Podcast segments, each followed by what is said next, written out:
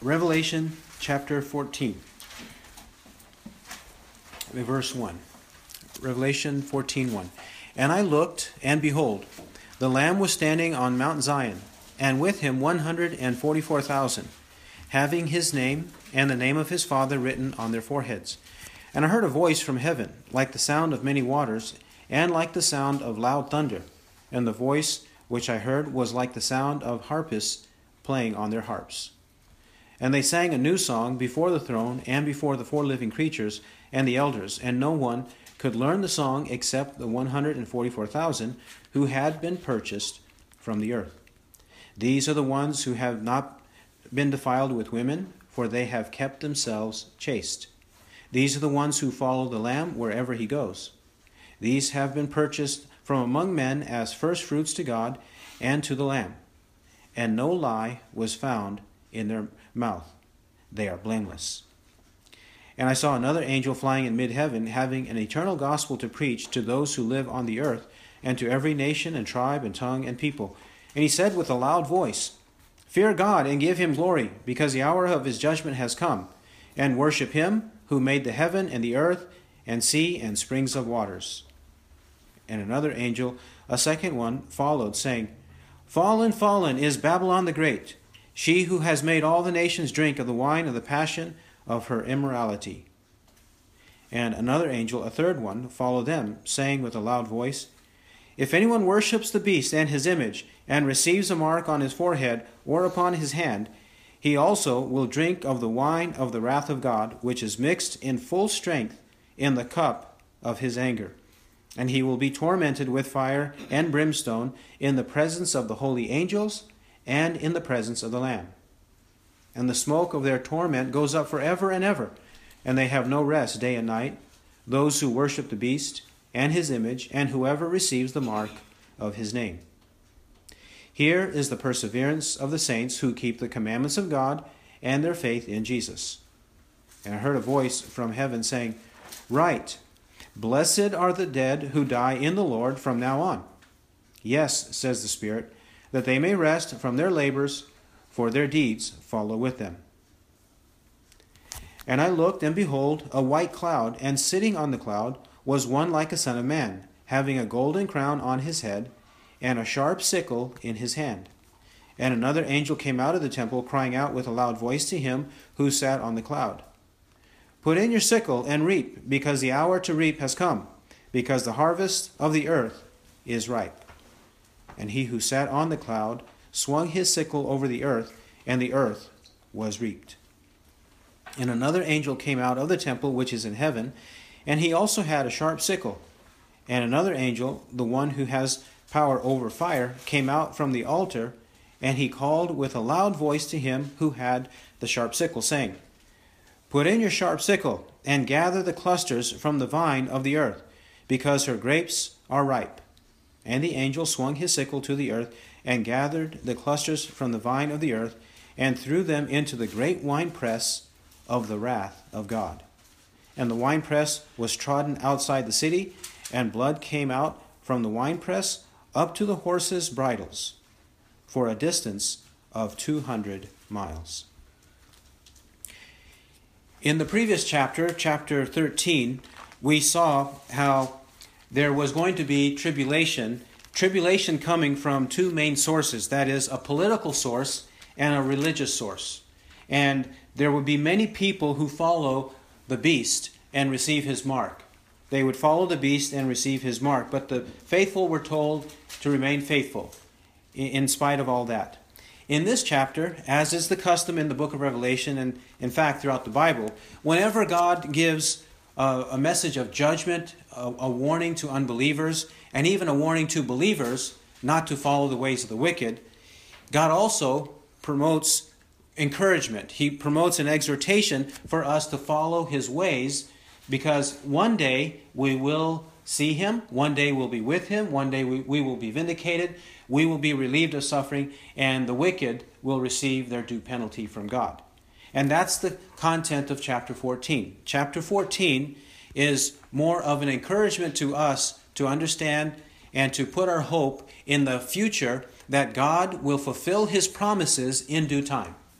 God will make sure that that occurs. That's our focus in chapter 14. Now, there are three main interpretations of how to take this book that we need to address. One of them is to look at this chapter as being fulfilled in a future tribulational period. That would be a literal or mostly literal interpretation of this chapter. That would be what the dispensational premillennial view holds. They hold that this will be a literal fulfillment in the future. Another view is the, is the historicist view. And by this point in the book of Revelation, the historicist view that looks at the fulfillment of these chapters as taking place throughout history between the first and second comings of Christ, they take this chapter to be fulfilled around the time of the Protestant Reformation and after that. They say that certain people and certain uh, angels represent certain figures and people and reformers in that period of time 1500s 1600s and after that. Or another view which is the one i hold is the idealist view which sees that these chapters primarily are describing the way human history is and even in particular the way things are between the first and second comings of christ so that we take these more as imagery and symbolic of certain theological truths. And the theological truths are what I will seek to bring out as we study this chapter. That's the idealist view. So let's look at chapter 14, verses 1 to 5. Here we have another description of the 144,000 people. 144,000. They were mentioned in chapter chapter 7. In chapter 7, there are 144,000. Chapter 7, verses 4 to 8 who have the seal of God on their foreheads. We know that this is describing those who are sealed by God, those who are redeemed. And as we said in chapter 7, we say again here that this 144,000 best describes the fixed number, the sure number of God's elect. God knows the exact number, and none of them will be lost all of them will be redeemed. Why do we say that? One example of why we say that is found in John chapter 6. In John chapter 6, Jesus says, 637, All that the Father gives me shall come to me, and the one who comes to me I will certainly not cast out. All who come to me I will certainly not cast out. All that the Father gives shall come. They belong to Christ, and they will not be cast out by Christ. That must mean there's a fixed number. We continue in 638 For I have come down from heaven not to do my own will, but the will of him who sent me. Naturally, then we ask, What is the will of him who sent? Christ. 39 says, And this is the will of him who sent me, that of all that he has given me I lose nothing, but raise it up on the last day. That is the will of God, that all that God the Father gives to the Son, the Son keeps them all and raises them up on the last day. That is the day of resurrection. Verse 40 For this is the will of my Father, that everyone who beholds the Son and believes in him may have eternal life, and I myself will raise him up on the last day. There we have Jesus speaking of specific people that are given from the Father to the Son and who will be redeemed and rise on the day of resurrection. Another example, which we've seen earlier, is Revelation 6. Revelation 6. Revelation 6, verses 9 to 11. This is a scene of the martyrs at the throne uh, or at the altar of God. And this is what was told them. Revelation 6:11. And there was given to each of them a white robe, and they were told that they should rest for a little while longer until the number of their fellow servants and their brethren who were to be killed, even as they had been, should be completed also. There is a specific number of fellow servants and brethren who are also to be martyred, and then the end of time will occur. That's when their prayer for God's judgment will be fulfilled. That's when it will happen. So this is why we take Revelation 7 and here 14, verse 1, to be describing them, a fixed number. As he said earlier, here they have his name and the name of his father written on their foreheads. Now, this is actually in contrast to the previous chapter, where the people who follow the beast have the name of the beast or the number of their beast on their foreheads or on their right hand. That's what they have, but the redeemed have the name of the Father and of the Son on their foreheads. They belong to God the Father and God the Son. Verse 2 And I heard a voice from heaven, like the sound of many waters, and like the sound of loud thunder, and the voice which I heard was like the sound of harpists playing on their harps. He hears this voice, and he says it's from heaven. This voice is from heaven, in heaven, and this is where he sees the Lamb of verse 1 standing. He sees this Lamb standing on Mount Zion. This is another argument to, to say that these people that John sees are not on the earth. They were on the earth, but they are actually in heaven, and the Lamb is there, and heaven is called here Mount Zion. We should not be surprised that John sees a vision of what he uh, sees in heaven, but also that the Lamb is in heaven, and heaven is called Mount Zion. In Hebrews 12, Hebrews 12 and verse 22, there too we have heaven referred to in this way. Hebrews 12, 22. But you have come to Mount Zion and to the city of the living God, the heavenly Jerusalem, and to myriads of angels, to the general assembly and church of the firstborn who are enrolled in heaven, and to God, the judge of all, and to the spirits of righteous men made perfect. There clearly, Hebrews 12:22, Mount Zion refers to heaven. He says it is the heavenly Jerusalem. This, after all, from Hebrews 11, this was the hope of Abraham and all the other patriarchs, that they were looking for a city, a heavenly one. That's why they exercised faith in Christ. They were looking for a heavenly and eternal dwelling place. That's Hebrews 11 and verse 16. So, in the same way, we have here the Son, the Son of God, the Lamb in heaven, where this scene takes place.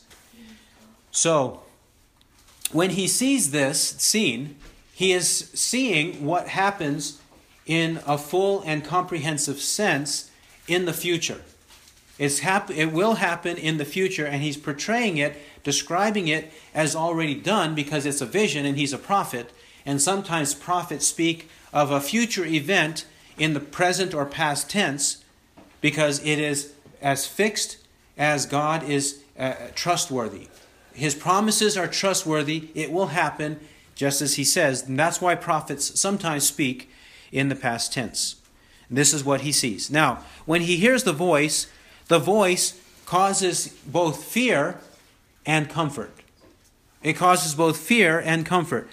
The, the sound of the voice is like the sound of loud thunder. So this is ominous, it's dreadful, it's terrifying when we hear loud thunder. It arouses that uh, sentiment in John, but also it has the sound of harpists playing on their harps. When we hear harpists playing, we don't think of something that's um, ominous or destructive, we think of that which is peaceful and calm and uh, serene. That's what we think when we think or, or when we hear the harpist play. So this has this vision he sees has both an element of judgment and punishment, but also of comfort and peace. It's a twofold aspect. This should not surprise us either. The whole Bible and the book of Revelation, in, in particular, is full of these dual uh, views of the way we should look at life, the way that everyone should look at God, His righteousness, and also His grace and His love. In verse 3, the people, it says, they sang, the 144,000, sang a new song before the throne and before the four living creatures and the elders. And no one could learn the song except the 144,000 who had been purchased from the earth. No one could learn this song. It's a new song.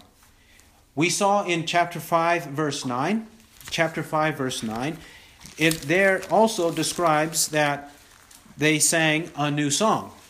And we noticed in chapter 5, verses 9 and 10, that it's called a new song because the people who sing it have a new spirit, they have a new heart, they are redeemed. And this is what the Bible means by this new song, which we also find in Psalm 96, Psalm 98, for example, two examples. When the Bible speaks of a new song, it's talking about a song of redemption.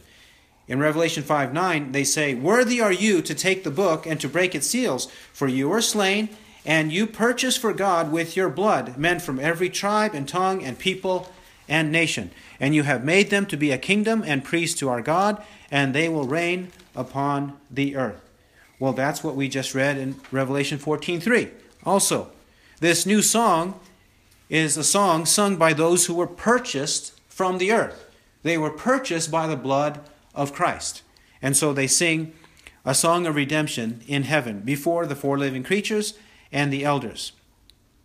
Notice also verse 3 says, No one could learn the song. No one except the 144,000. It seems odd for some interpreters to take this to mean only 144,000 people will ever sing this song. Whether that is 144,000 Jewish evangelists or like the cultists say, like Jehovah's Witnesses, that only 144,000 people will go to heaven as spirit creatures without a physical, tangible body because they don't believe in eternal resurrection. So it, it doesn't seem likely that when it says no one could learn the song except the 144,000, that he is eliminating the possibility that all the redeemed are not in fact intended. For example, for example, Revelation 2:17 uses a similar phrase on a different related topic though. It says in Revelation 2:17, "He who has an ear, let him hear what the Spirit says to the churches. To him who overcomes, to him I will give some of the hidden manna, and I will give him a white stone, and a new name written on the stone, which no one knows but he who receives it." Now, this, this special knowledge is not necessarily restricted in that only this individual knows the name and that God doesn't know the name, God doesn't know anything about it. it when we say, when he says, no one knows but he who receives it, it, it's a way, a symbolic way to say it is a very special name. It's a special name. And that's what I think is intended in Revelation 14 3 when it says no one could learn the song except the 144,000. It's intended to heighten the fact that it's a special song that only redeemed people can sing. That only redeemed people can sing. Verse 4 we continue to take this as redeemed people generally, a fixed number of redeemed people, by looking at verses 4 and 5. These are the ones who have, been, uh, who have not been defiled with women, for they have kept themselves chaste. They have kept themselves chaste. Literally, kept themselves a virgin. Kept themselves a virgin. They have not defiled themselves with women. Now, if this is the case, then this would mean that the 144,000 have to be, if we take it literally, it has to be that these are single people. Single people and uh, even single men. 144,000 single men who are Jewish evangelists, which some people take that viewpoint. But that's unlikely. It's unlikely because sometimes in the Bible, we who are redeemed are described as a virgin. We who are redeemed are sometimes in the Bible described as a virgin. For example, 2 Corinthians 2 Corinthians 11 verse 2. 2 Corinthians 11 verse 2. The apostle says, "For I am jealous for you with a godly jealousy, for I betrothed you, you the church, the Corinthian church, to one husband, that to Christ I might present you as a pure virgin. There, the apostle says that he wants to present the Corinthians, and by extension, all of the Christian church, to Christ as a pure virgin. That's what John means in Revelation 14, verse 4. He means it in, in that sense. Um, another place we can look is in Jeremiah, Jeremiah chapter 18. Jeremiah chapter 18 and verse 13. 18:13. Therefore, thus says the Lord, ask now among the nations, who ever heard the like of this? The virgin of Israel has done a most appalling thing. The virgin of Israel has done a most appalling thing.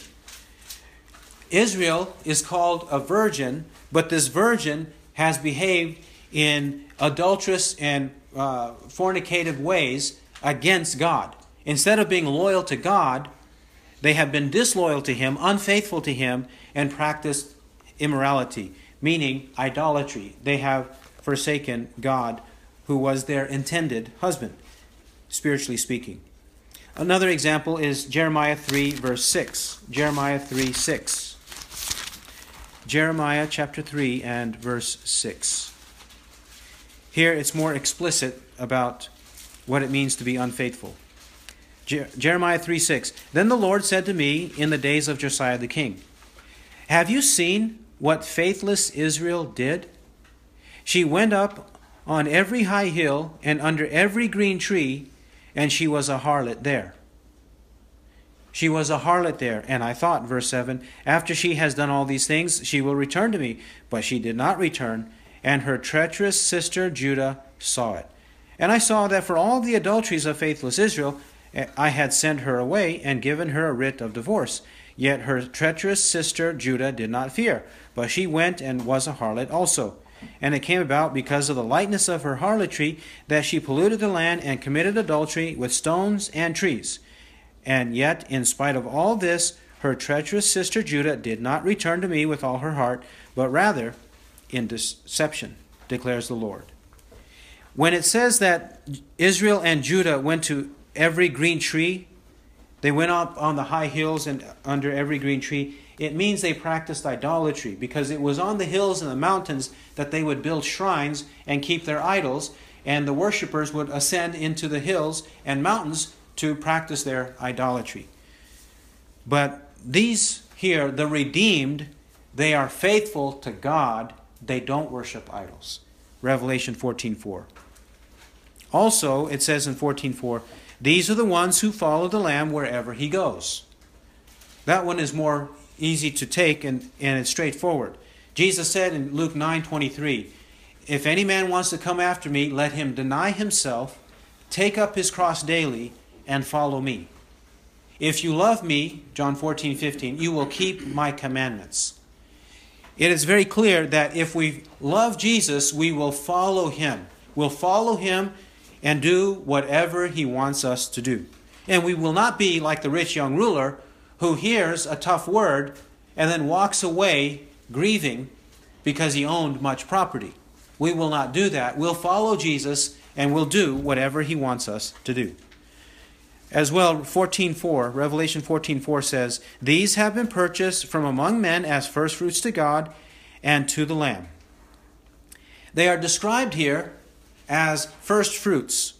First fruits from the festivals of the Old Testament, uh, the first fruits would be given to God as an offering and a sacrifice to God to show that we are grateful for what God has given us and therefore we ought to give to Him the first of whatever comes out of our crops. So that first fruits was a symbol of ourselves as redeemed people, giving ourselves over to God, sacrificing ourselves to God. That's what it represents. For example, Romans chapter 12 and verse 2. Romans 12, verses 1 and 2. Romans 12, verses 1 and 2. I urge you, therefore, brethren, by the mercies of God, to present your bodies a living and holy sacrifice acceptable to God, which is your spiritual service of worship. And do not be conformed to this world, but be transformed by the renewing of your mind, that you may prove what the will of God is, that which is good and acceptable and perfect. This is the way the Christian lives his life. He lives his life as a sacrifice to God. Also, Ephesians 5, Ephesians 5 verses 1 and 2. Ephesians 5 verses 1 and 2. Therefore, be imitators of God as beloved children, and walk in love, just as Christ also loved you and gave himself up for us, an offering and a sacrifice to God as a fragrant aroma. Jesus gave himself as a sacrifice and fragrant aroma to God.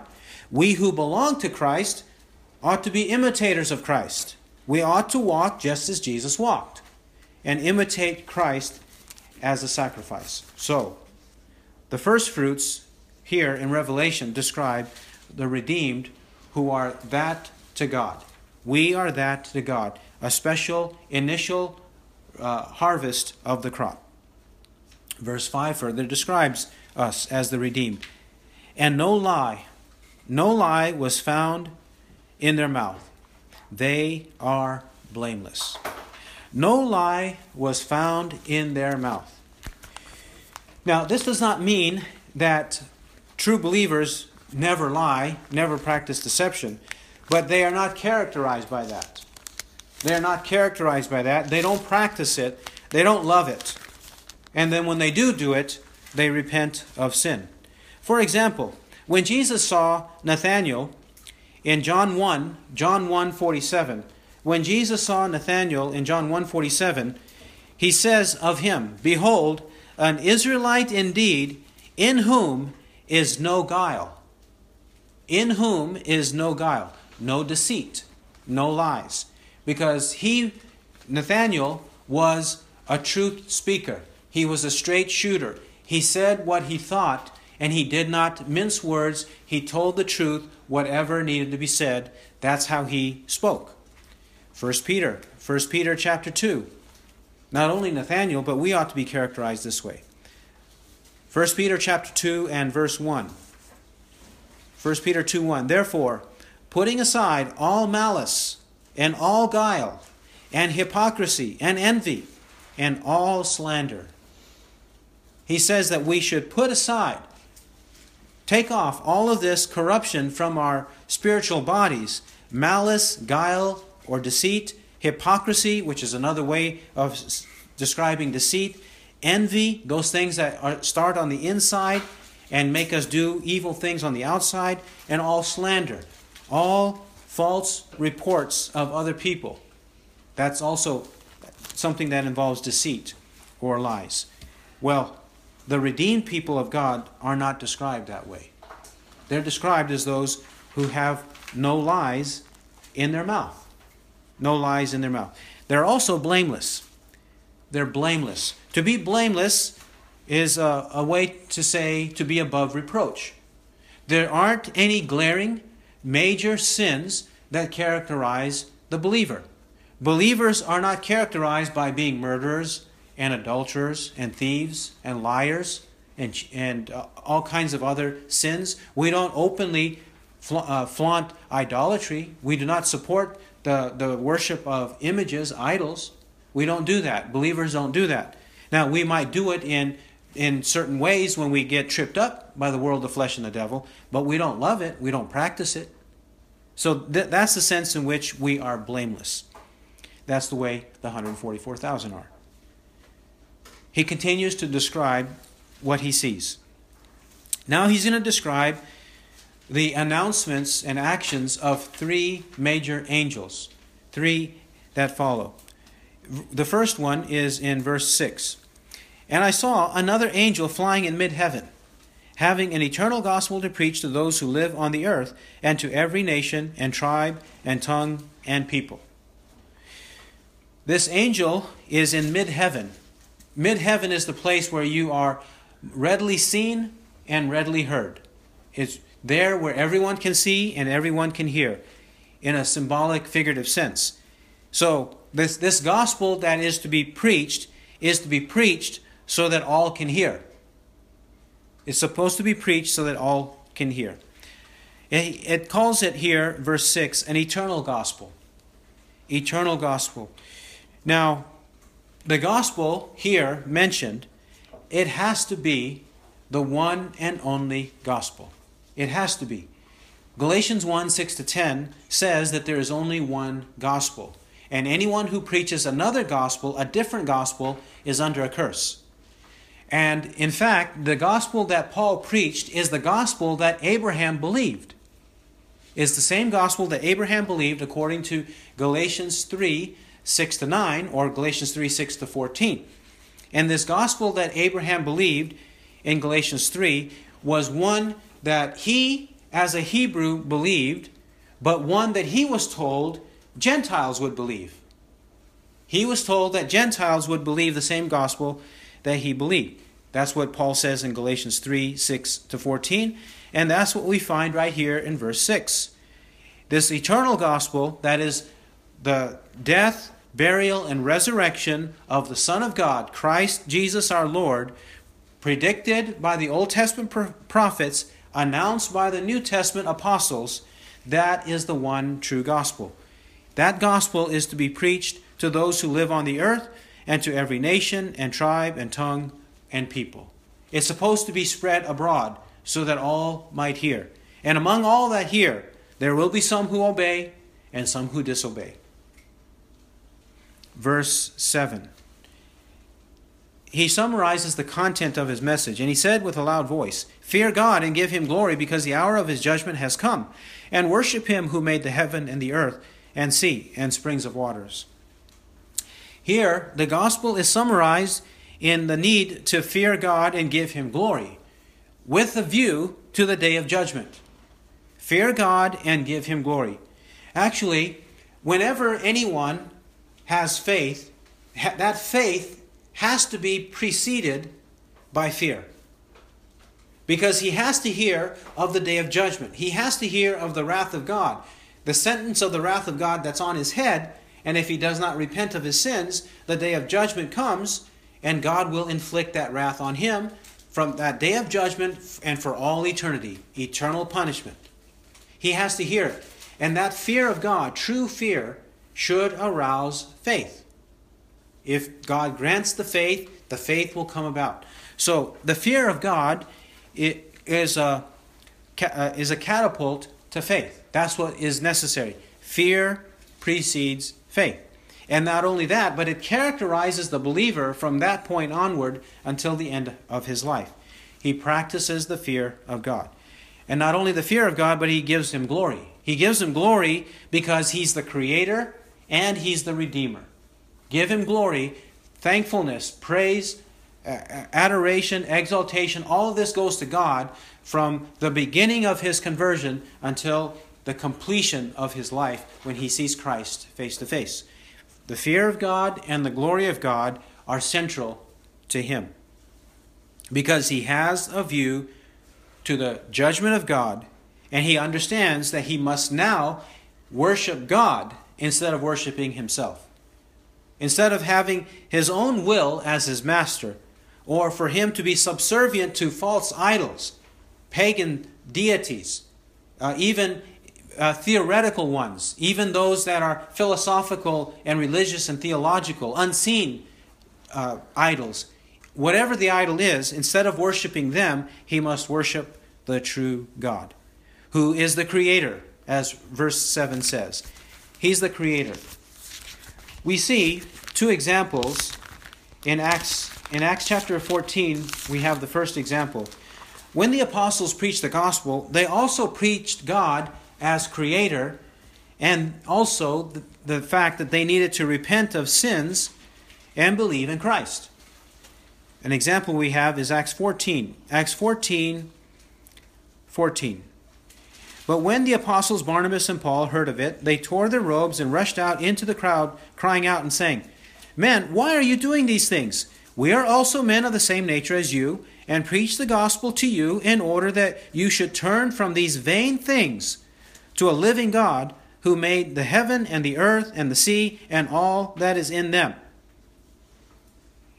He's the creator, and they preach the gospel, they say. We preach the gospel to you in order that you should turn from these vain things to a living God.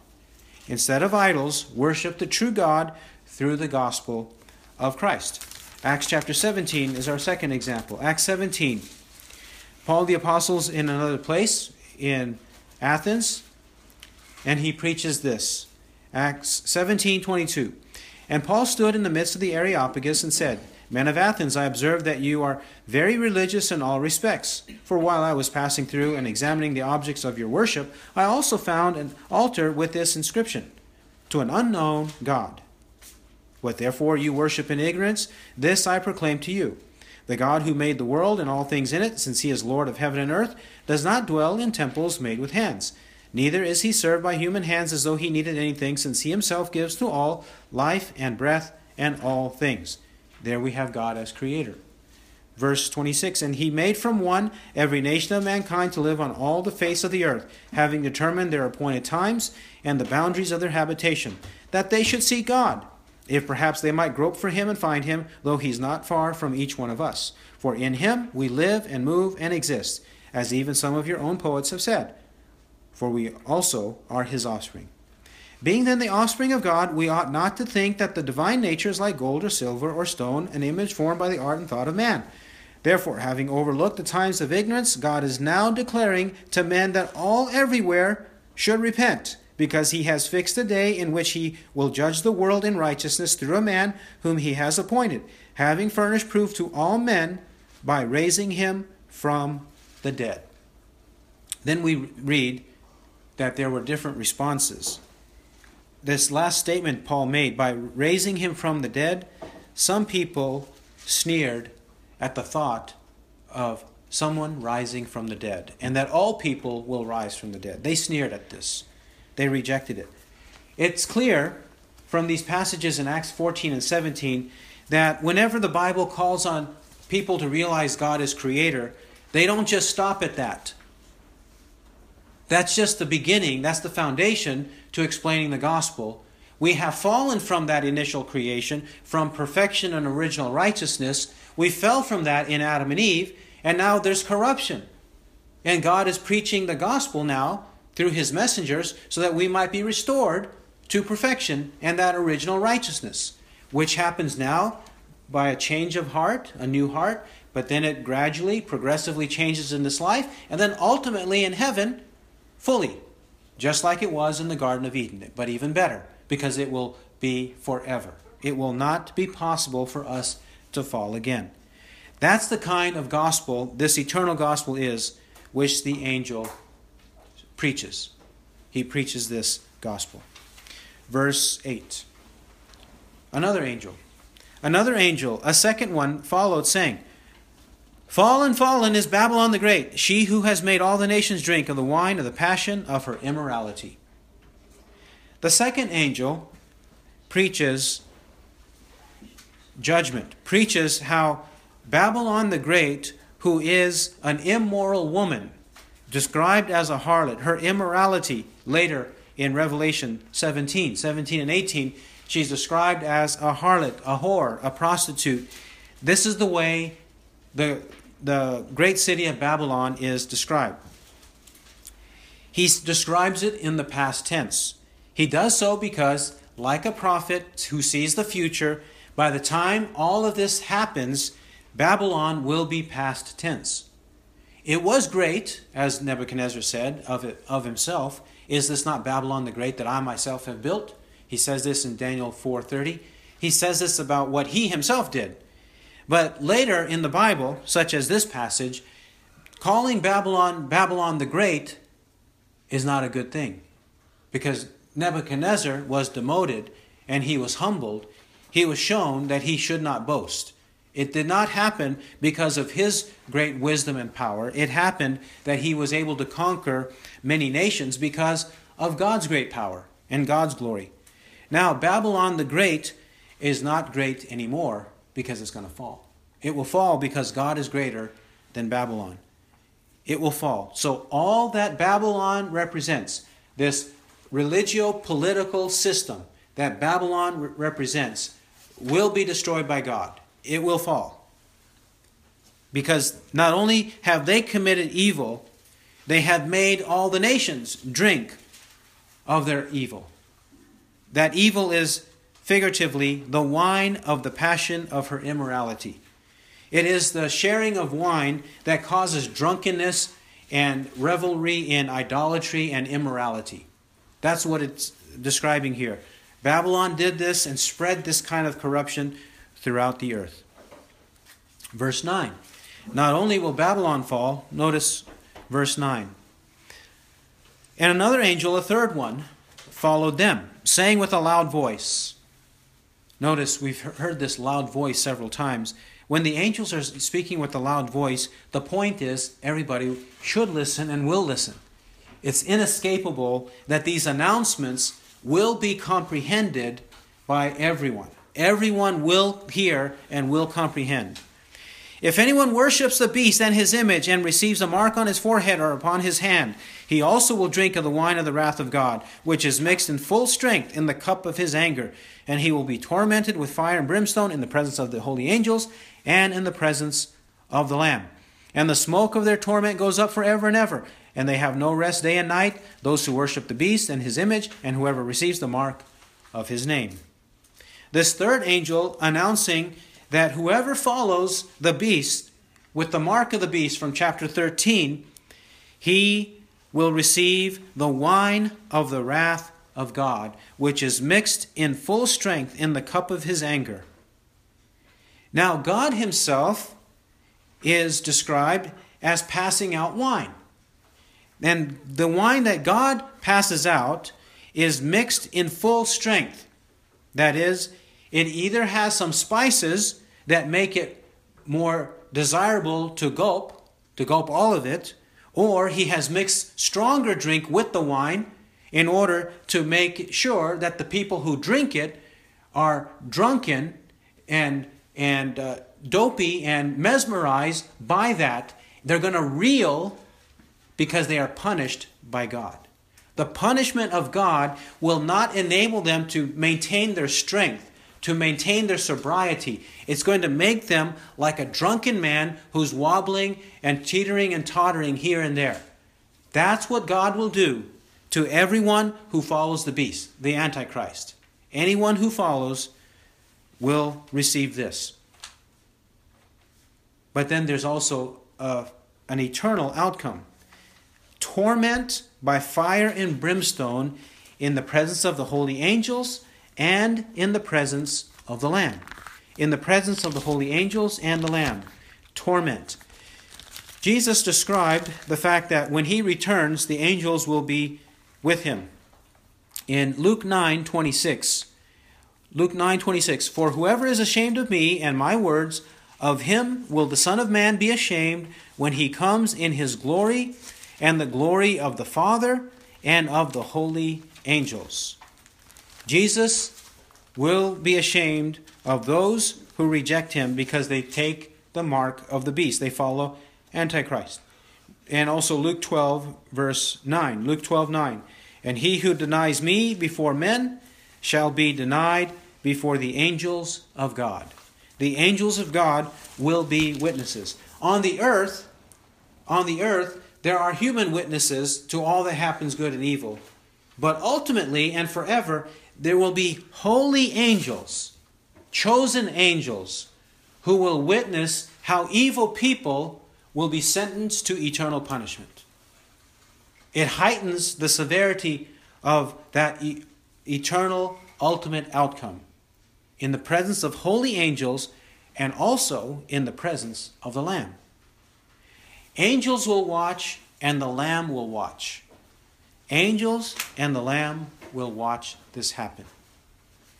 Now, though it does not say explicitly right here in Revelation 14 10 that people will watch, Jesus, gentle Jesus, and even the sappy Savior mentality that people have of him, gentle Jesus, sappy Savior people have of him. Notice, Jesus is going to be watching this.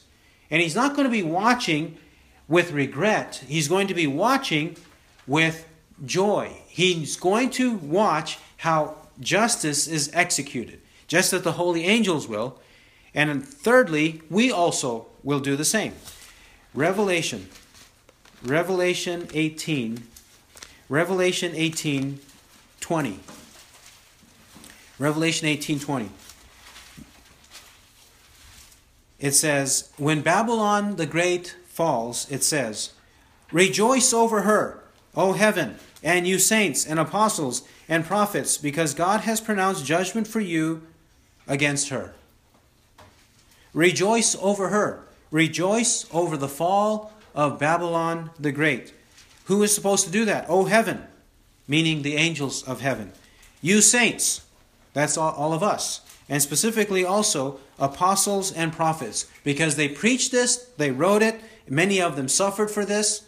Now they will see it. We all will see it, including us, because God has pronounced judgment for you against her. The prayer of the saints in chapter 6, 6, 9 to 11, is fulfilled.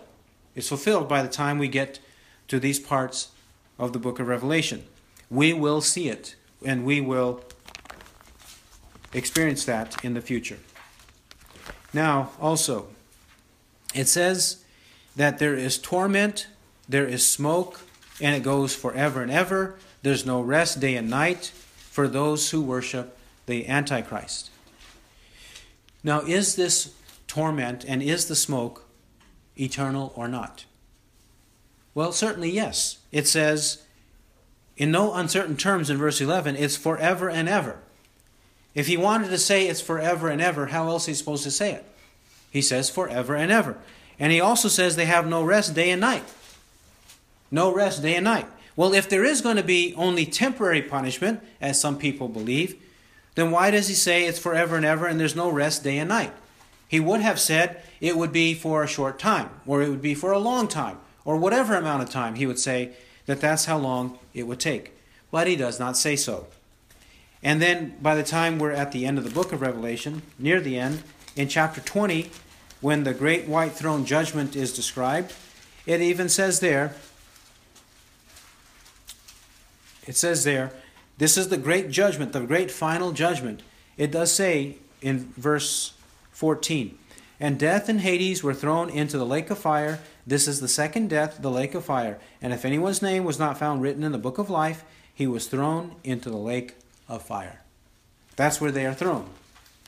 And also cross reference this passage, Revelation 14 11, with Jesus' words in Matthew 25 46, when he says, but these will go away to eternal punishment, but the righteous to eternal life. Eternal punishment is contrasted with eternal life. If eternal punishment is not eternal, that one verse, that one sentence, even by the lips of Jesus, would also mean eternal life is not eternal. If eternal punishment isn't eternal and it's the same original language word, same Greek word, translated the same way in English, eternal. Eternal punishment and eternal life. It is eternal. Daniel also, Daniel 12, verse 2. And many of those who sleep in the dust of the ground will awake, these to eternal life, but the others to disgrace and everlasting contempt. He says everlasting life and everlasting contempt. So this is forever. Forever because they have offended an eternal God with eternal consequences. Now, what should we do with this knowledge? Verse 12, verses 12 and 13. What should the saints do with this fact, this knowledge? Here is the perseverance of the saints who keep the commandments of God and their faith in Jesus. And I heard a voice from heaven saying, Write, blessed are the dead who die in the Lord from now on. Yes, says the Spirit, that they may rest from their labors, for their deeds follow with them. Here is the perseverance. Here means herein. This is what it consists of. No, having this knowledge is what will help us to persevere and keep the commandments of God and our faith in Jesus. We must persevere until the end. He who endures until the end will be saved. Matthew 24 13. Keep the commandments of God. Jesus said, If you love me, you will keep my commandments. John 14 15. And keep their faith in Jesus. If we confess with our mouth Jesus is Lord and believe in our heart that God raised him from the dead, we shall be saved. Uh, Romans 10 9. So, this is what is necessary faith in Jesus, an enduring faith that lasts until the end. Well, then in verse 13, he hears a voice in heaven. How important is this? How important is all of this that he is learning? It's so important that he's supposed to write it. Write it. Why are things written? Things are written so that the successive generations can read it and learn it and believe it so that the, they can be blessed. He says, Write, blessed are the, the dead who die in the Lord from now on. Things are written in the Bible not for the benefit of that one generation, but for the subsequent generations. It's, it benefits them, of course, to hear it, but it's not simply and solely attended, uh, intended for them, but also for us. For example, in Revel- Romans, Romans 4 23, it says, Now not for his sake only was it written that it was reckoned to him, but for our sake also, to whom it will be reckoned as those who believe in him who raised Jesus our Lord from the dead. He who was li- delivered up because of our transgressions and was raised because of our justification. It wasn't for Abraham's sake only that it was said, it was reckoned to him, but it's also for us, for our benefit. That's what is meant here. Why he's supposed to write it. Write it so that we might read, study, and obey, and be blessed. Blessed are the dead who die in the Lord from now on. Now, from now on, with this knowledge of the truth, with this knowledge of the truth and the persevering faith in Jesus, this obedient and persevering faith in Jesus, if we maintain this faith until the end in the Lord, another way to describe the Lord Jesus, in the Lord from now on, this is where blessedness resides. Blessedness resides in faithful adherence to Christ and his kingdom. That's why Jesus said in Matthew 5, Matthew 5, in the last of the Beatitudes, he said, Blessed are those who have been persecuted for the sake of righteousness, for theirs is the kingdom of heaven. Blessed are you when men revile you and persecute you and say all kinds of evil against you falsely on account of me. Not because of our sins, but because of Christ, on account of Christ. Rejoice and be glad, for your reward in heaven is great, for so they persecuted the prophets who were before you. We should rejoice in this and be glad that we die in the Lord. Not only that, but our deeds follow after. We rest from our labors, from all the toil and sweat and turmoil of the earth. We rest from that, but then our deeds, our good deeds, follow after us. That is, God will recognize our good deeds. Like Jesus described in uh, Matthew 25, uh, 14 to 31, he described, 14 to 30, how he described that he will tell us, Well done, good and faithful slave. He will remember our deeds, he will remember our faithfulness, how we minister to people, how we love people, and how we're faithful to God. He'll remember that on the day of judgment because our deeds will show up in a spiritual sense on the day of judgment, and God will be pleased. Now, the last section, verses 14 to 16, and then after that we have two kinds of harvests taking place. The first is like the harvest of wheat, and the second one is the, to collect the, the vintage of wine. The first one is of wheat, and the second one is of wine. In the first one, it, it appears that we should take this harvest to be a fulfillment of what Jesus said in Matthew 13 24 to 30 and 36 to 43. Matthew 13, 24 to 30, and 36 to 43. The parable of the wheat and the tares. There, Jesus announced that a day would come when the angels would be sent forth and they would reap the harvest of the earth and separate the wheat from the tares. That means that there's a, a collecting, a gathering of the righteous, and then the tares are also gathered up, but then they're thrown into the fire. The fire that was mentioned in the earlier verse, verse 11, that this is going to happen.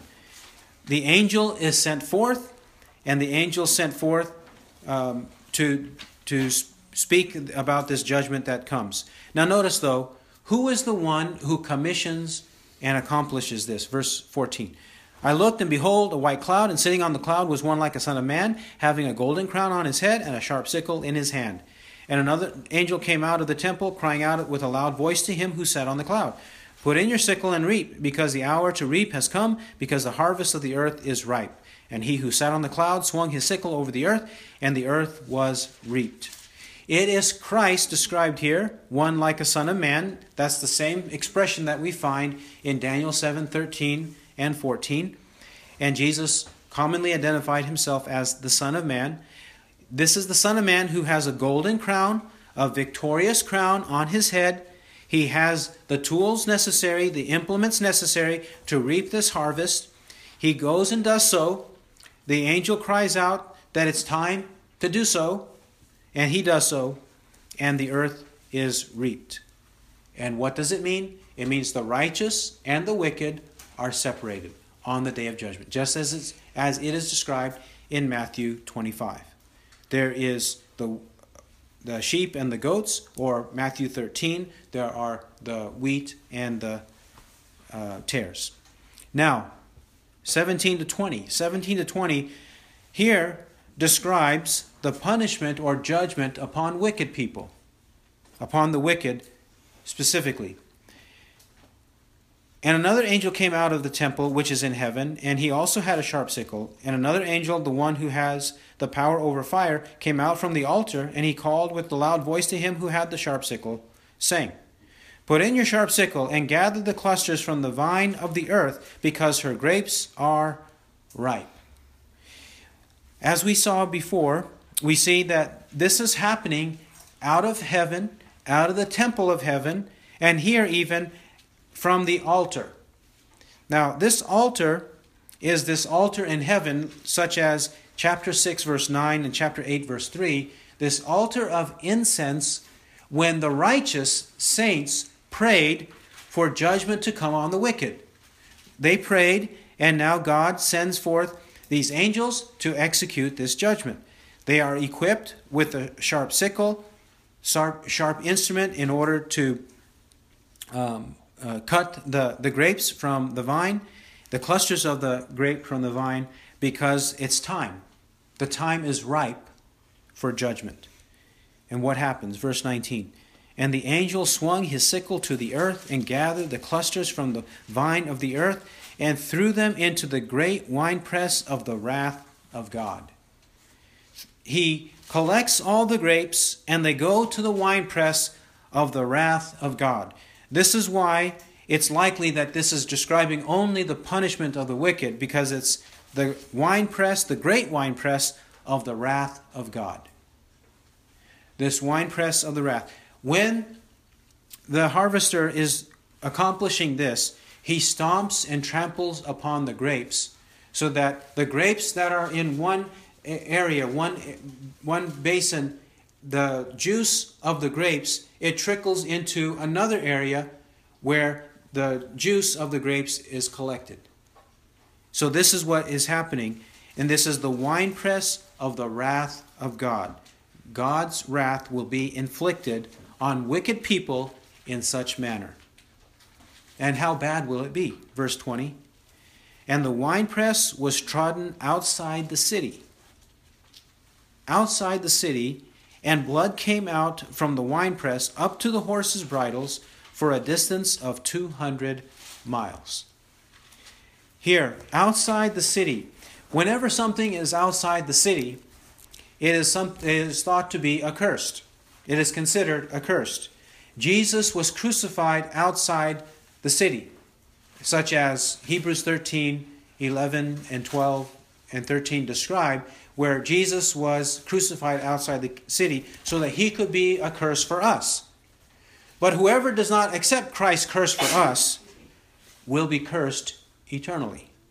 And that's why this wine press is outside the city. Figuratively speaking, outside the city means the place where their curse is executed. They are outside. And also, Revelation chapter 22 describes that outside the gate of the city uh, Revelation 22 14 says, Blessed are those who wash their robes, that they may have the right to the tree of life and may enter by the gates into the city. Outside, outside the city, the heavenly city, are the dogs and the sorcerers and the immoral persons and the murderers and the idolaters and everyone who loves and practices lying. To be outside the city, if you don't believe in Christ, is to be accursed. And it says, The blood came out from the winepress up to the horses' bridles. The horses' bridles is a way that the Jews described widespread destruction, immense destruction. This is their figurative way of describing it. Even those who take a lot of this chapter literally, at this point, those literal interpreters even take this verse figuratively because they say it's unlikely that 200 miles of the earth would literally be so bloody from devastation and warfare, judgment of God upon people, that the blood would go up to the horse's bridle, up as far as the horse's mouth. That it's unlikely that that was the case. So they even describe this as being uh, widespread and immense, uh, amazing destruction and punishment. Another place, uh, or another way it's described, is it's a distance of 200 miles. This is about the length of the land of Israel. It's about the length of the land of Israel, north and south. 200 miles. So here is another way of describing figuratively that it's going to be all over the place. It's going to encompass all the people. This is how thoroughly God will punish the wicked. Let's gain encouragement from this. God has redeemed us. We belong to Him. We need to remain faithful and look to the day when Christ returns. He carries out the day of judgment. We should rejoice in that thought. He'll vindicate us and He'll vanquish our enemies. He who has ears to hear, let him hear what the Spirit says. Amen.